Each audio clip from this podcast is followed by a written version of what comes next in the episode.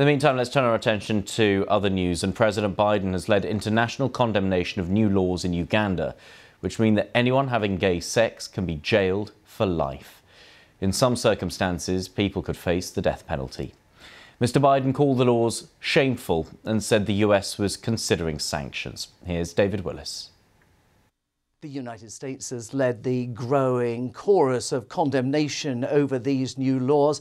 President Biden, in a five paragraph statement, called Uganda's new laws shameful and a tragic violation of universal human rights. Uh, he's called for those laws to be immediately repealed and is threatening sanctions if that doesn't happen, saying that the United States will, in his words, evaluate the implications of the law on all aspects of US engagement with Uganda. Now, one aspect of engagement with Uganda is a program known as PEPFAR. That stands for the President's Emergency Plan for AIDS Relief, which was established back in 2003 under the administration of George W. Bush to uh, limit and help the global fight against HIV and AIDS. As such, it's widely been hailed as one of the most successful health programs uh, of its kind in global history in terms of the number of lives saved. Now, Uganda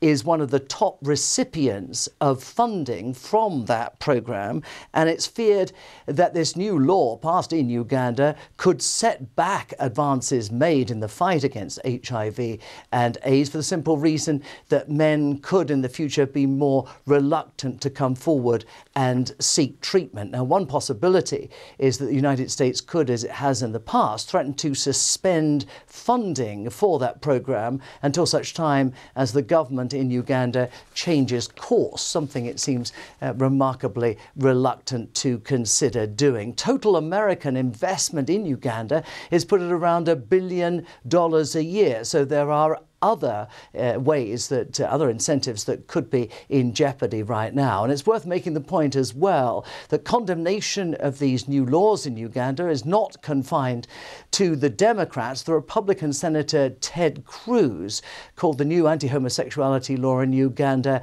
an abomination and grotesque.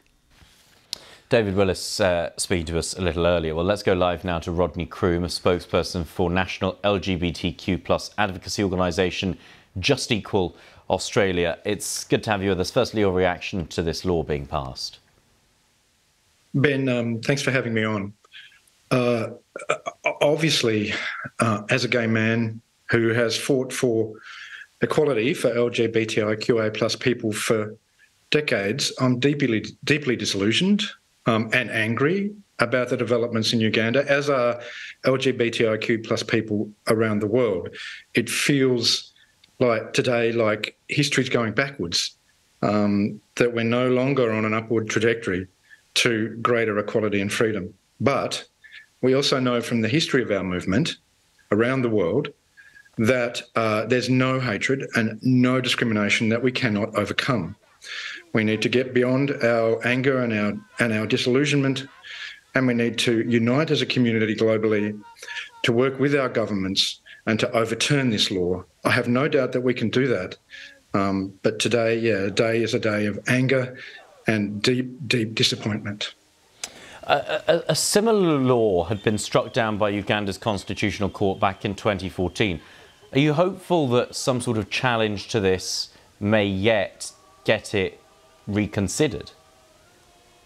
Yes, um, I've I've uh, spoken to people who are who are connected to the legal teams um, uh, dealing with this issue, who have lodged appeals already. I understand um, in Kampala, and uh, yes, they're hopeful that the appeals that they will make to within the uh, Ugandan court system will be successful as they were in 2014. Obviously, they're not trying to be too overconfident, um, but there is hope that uh, even though Parliament seems united in support of this abominable law, that the judiciary in, in Uganda will see the light and will recognise fundamental human rights. So there is there is hope there. But of course, as you can imagine, amongst um, everyday LGBTIQA plus Ugandans, there's deep fear and panic about this today. I've again been speaking to people in direct contact with um, uh, queer Ugandans, and there's fear of uh, mass arrests, there's fear of extrajudicial killings, um, there's mm. deep fear there. And as uh, advocates around the world, and um, and particularly uh, in countries like Australia and the UK, where our governments need to uh, can do more about this, we need to be working hard to ensure that uh, the international voice continues to be strongly against these mm. laws and in support it, of those. Yeah, it, it, it's interesting you mentioned the international response. What more would you like to see done? I mean, what realistically? Uh, do you think these countries you mentioned, the UK, the US, Australia, and others, can do?